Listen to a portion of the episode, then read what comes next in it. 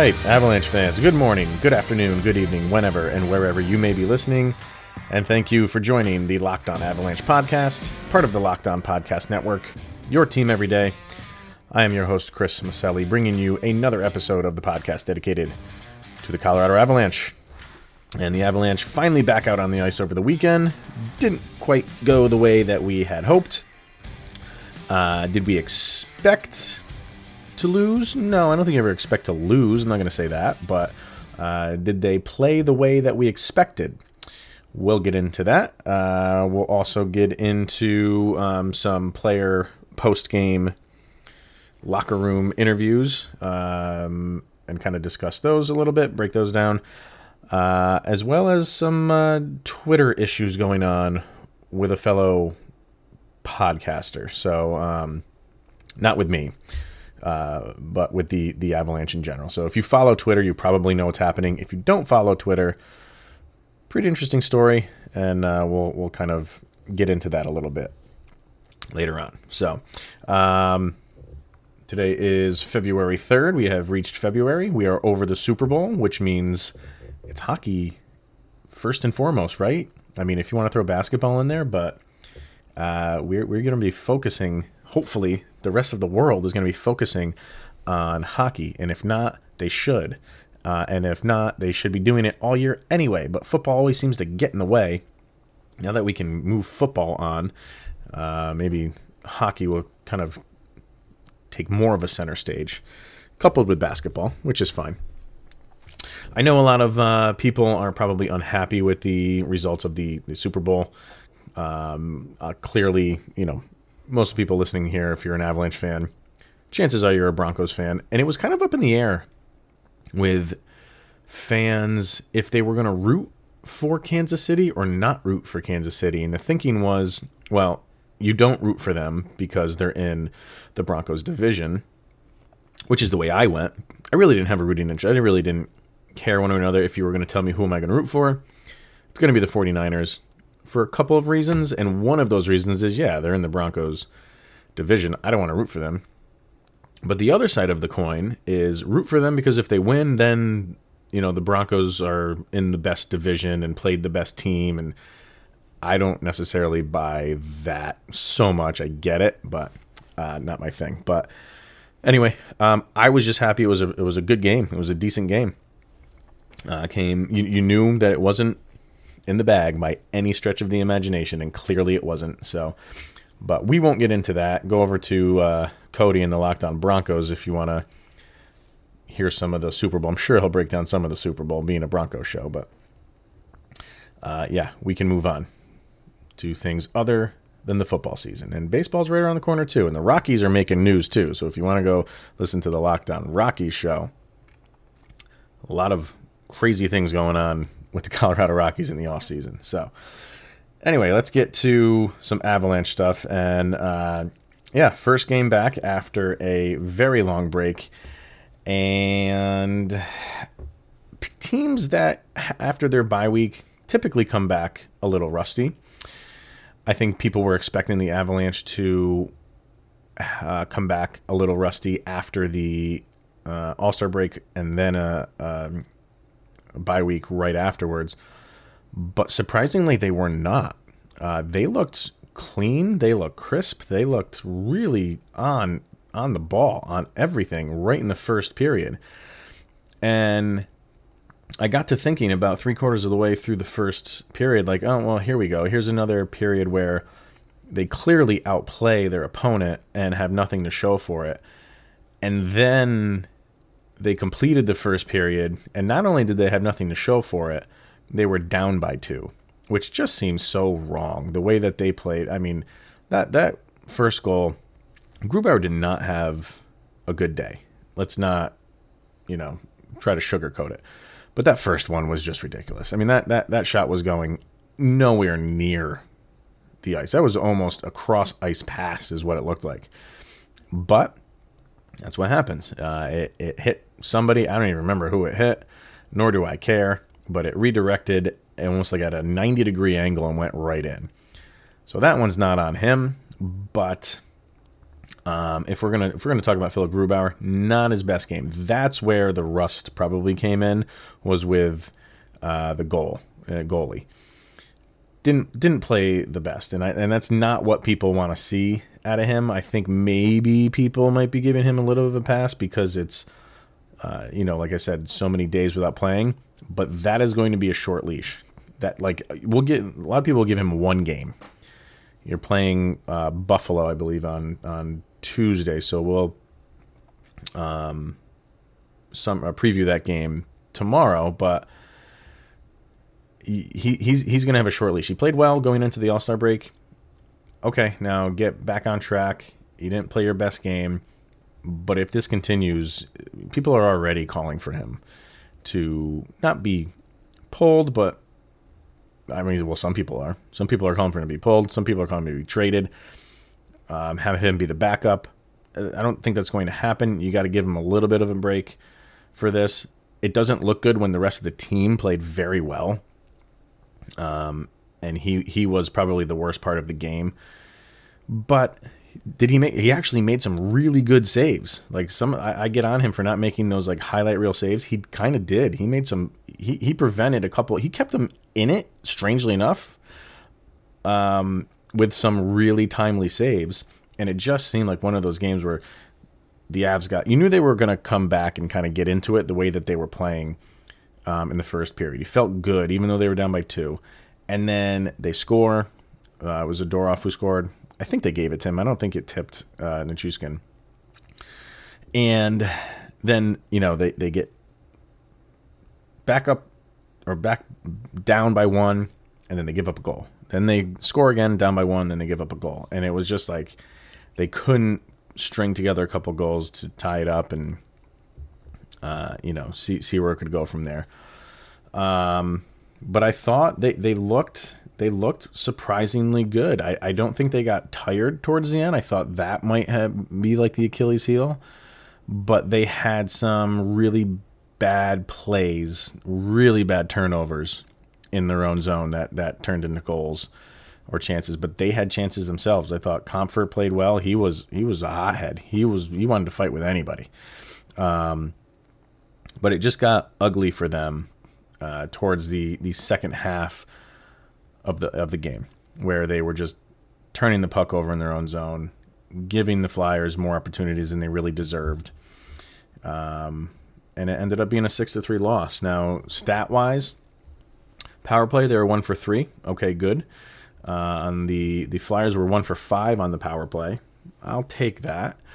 Uh, a lot of penalties going around in this game, um, and even some missed penalties too, which could have been a lot worse.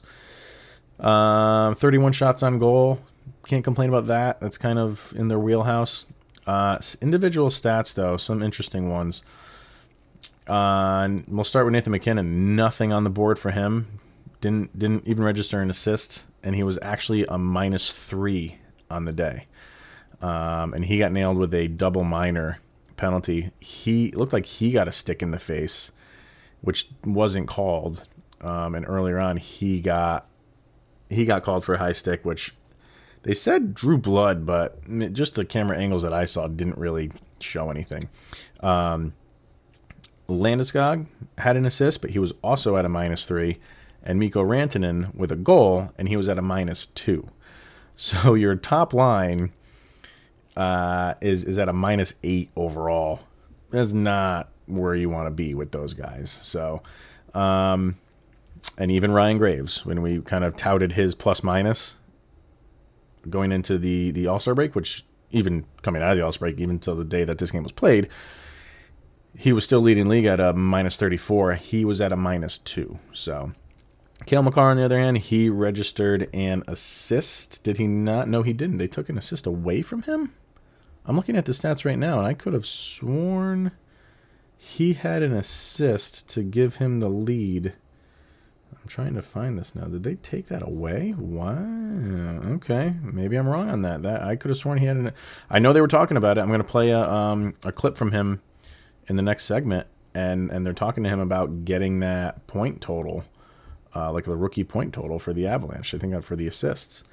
But now I'm looking at the updated team stat, and he's got zeros across the board. Very interesting. Okay.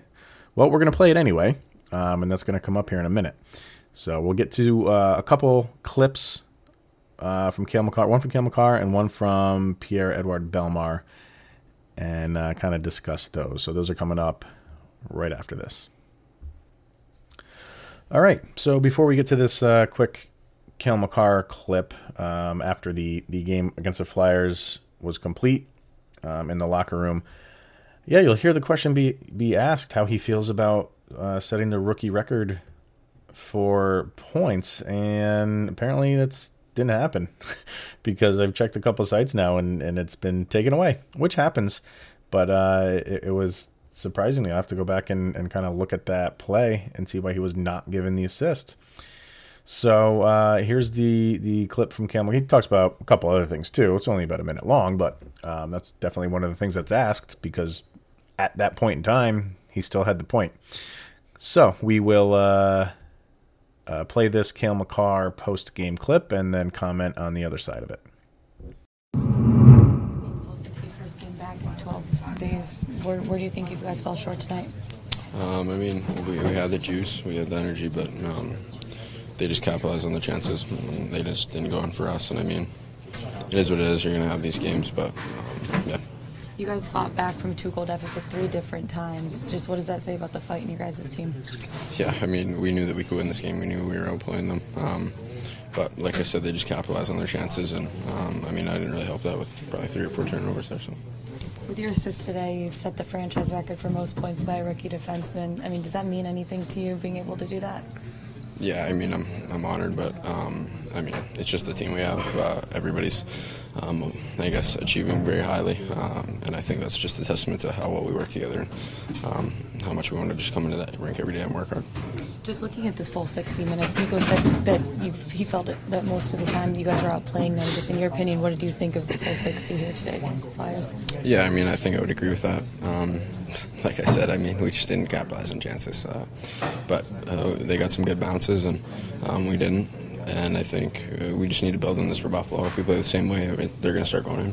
What was Lyon able to do for the Flyers to, you know, limit your guys' chances to find the back of the net? Yeah, I mean, just played really well. Um, there's not much else to it. So, Cale Makar does not have the franchise record for a rookie defenseman, but he has uh, plenty of games left to get that point. I'm pretty sure he will do that.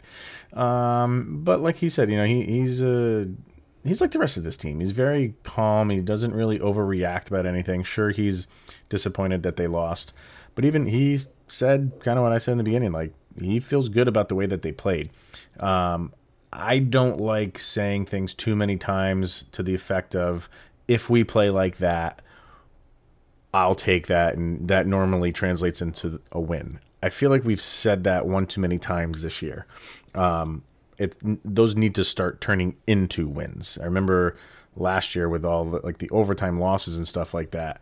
Uh, it you know that doesn't translate into instant success because you've had so many overtime games and now oh you know we've learned from all those overtime no the the the the mo is you losing in overtime so i don't want the mo to be oh well we're playing if we I'll, if we're playing well i'll take this type of win because normally this translates to a win i feel like we've said that oh man who did they play right before the break what what maybe it was dallas i think it was dallas it was where they played a very good game. It wasn't good enough. And if you're a team that's going to be in the upper echelon of the teams in the league, you win those games. You don't you don't take the well, it was a good college try as a victory. Um, so I think that th- those those games really need to start turning around into points, not just moral victories. And um, you'll kind of hear the same thing. We're to play a, a quick clip from Pierre Edouard Bellemare as well. Um, and he kind of and he, he's the same way. He's a very calm, cool, collected character, and uh, he he feels good about the way they play. I'm not saying they didn't play well. I'm happy with the way they played, uh, but I I don't like that. Well, you know, if we play like that against Buffalo, we'll win. Who's to say that you will?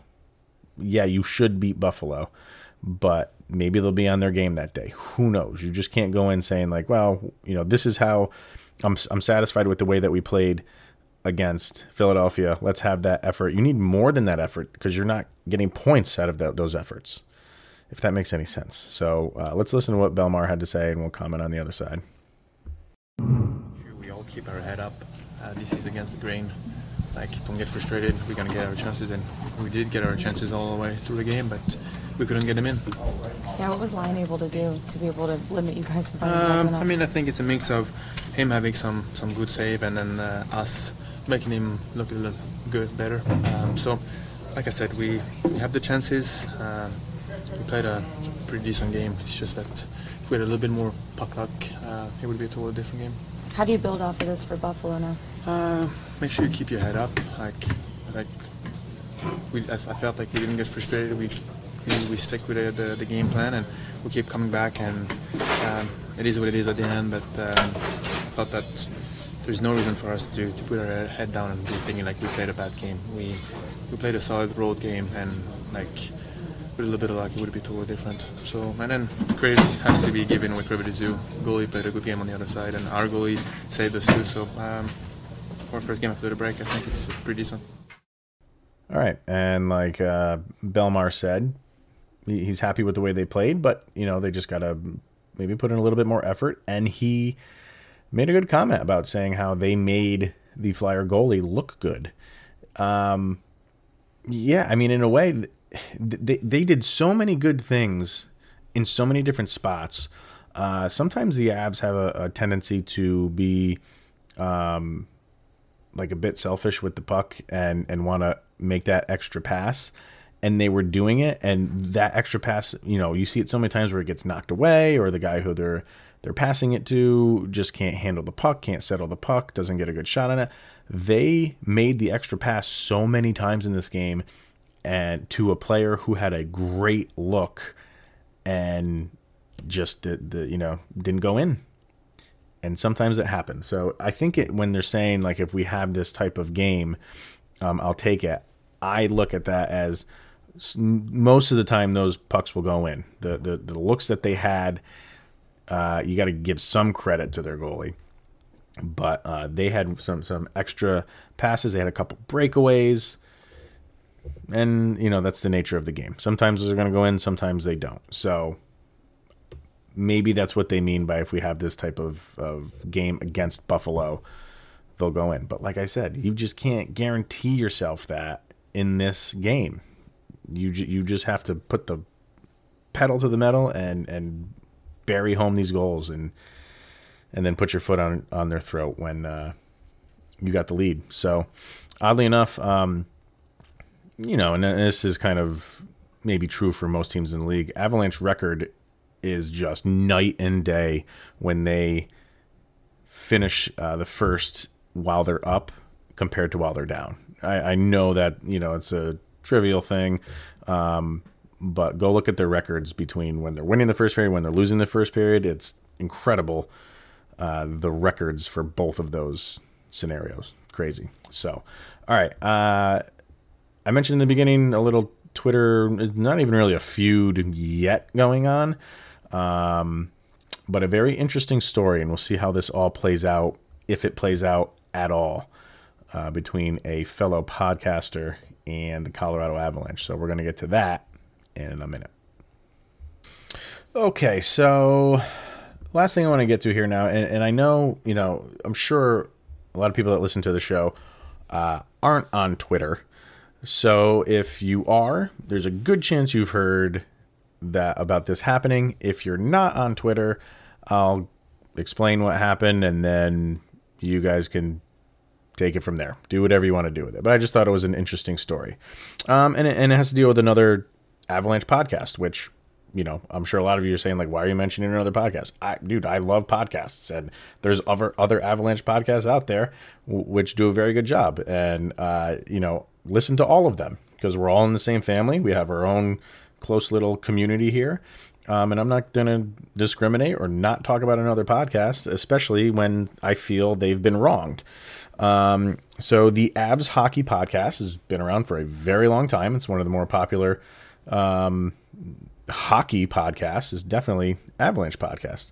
Um, And years ago, the the host, his name is Jay, created this kind of hashtag game on Twitter where you it, when it's a game day, you uh, put up you put up a tweet and you give a player that you think is going to score the first goal of the game, followed by hashtag Avs Twitter Psychic, basically predicting who you think the first player on the Avalanche will score for that game. And it's a big thing. Every game day you you see in my feed, I see it all the time. He's been doing it for a long, long time.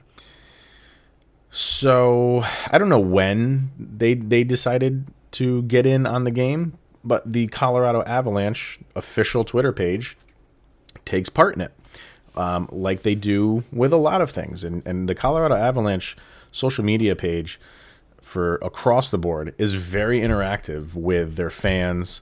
Um, they comment on a lot of comments that their fans put up to their posts and like a lot and it just means a lot to the fan when they see the official Twitter page or Instagram page or Facebook page commenting and liking their fans posts uh, it, it, it, means the world to them. I, you know, it, it, it's huge for some of these people.